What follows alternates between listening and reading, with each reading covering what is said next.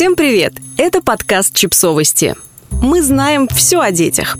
Рубрика «Личные истории». Что делать, если вы видите абьюз? Психотерапевт Адриана Лито поделилась у себя в блоге историей о том, как она вступилась за маленького мальчика, с которым агрессивно вел себя отец. В комментариях подписчики высказали предположение, что порой такое вмешательство может принести жертве больше вреда, чем пользы. Как же быть? Неужели просто пройти мимо? Конечно, нет. Адриана Лито изучила инструкции кризисных центров из разных стран и подготовила памятку о том, как вести себя, если вы видите абьюз. Возможно, эти инструкции позволят вам помочь тому, кто в этом нуждается.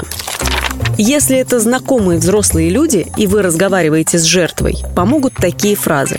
«Ты не одна», «Ты заслуживаешь быть в безопасности», «Твои дети заслуживают быть в безопасности». «Мне очень жаль, что это происходит».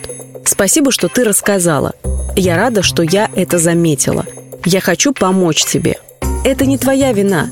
Люди не могут сделать ничего, что может оправдать такое поведение. Насилие – это преступление – есть организации, которые могут помочь. Дайте координаты жертве. Если вы разговариваете с насильником.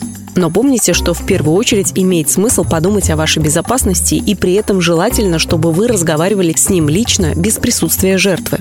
Когда я вижу, как ты общаешься с тем-то, мне некомфортно.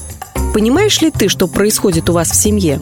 Мне важно, чтобы все друг к другу относились бережно, и, похоже, это не то, что сейчас происходит. Знаешь, семья – это непростая штука, но, возможно, здесь тебе помогут. Поделитесь с вашим знакомым программой по помощи управления гневом, если в вашей стране она есть.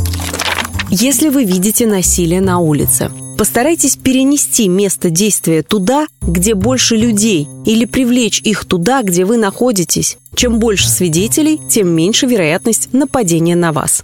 Вызовите полицию. Если вы находитесь в публичном месте, позовите менеджера или любого другого официального представителя. Попросите третье лицо снимать на телефон. Это безопаснее, чем снимать и разговаривать одновременно.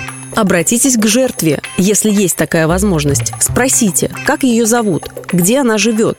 Если ситуация критическая, но при этом есть другие люди вокруг, используйте короткие фразы «Остановитесь», «Я вижу, что ты делаешь», «Насилие неприемлемо», Помните, что ситуация может накалиться. Подумайте, куда вы можете отступить или спрятаться.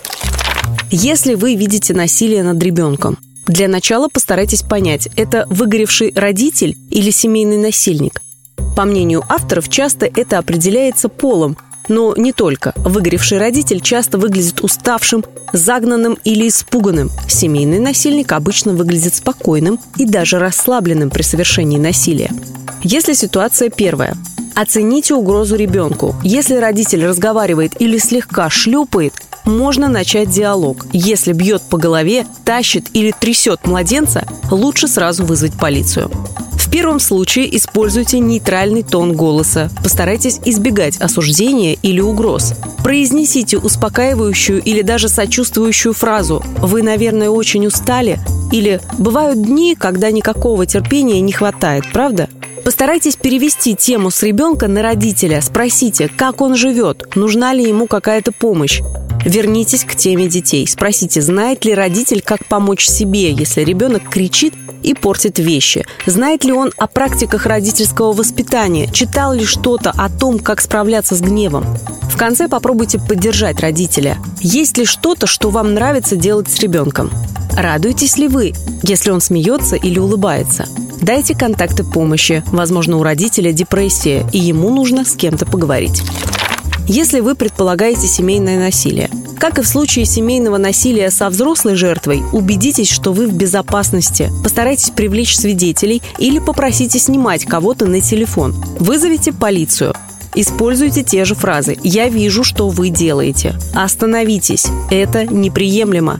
Если родитель переключился на вас, отступите или спрячьтесь. Если родитель остановился, скажите ему, что это правильный выбор или хорошее решение.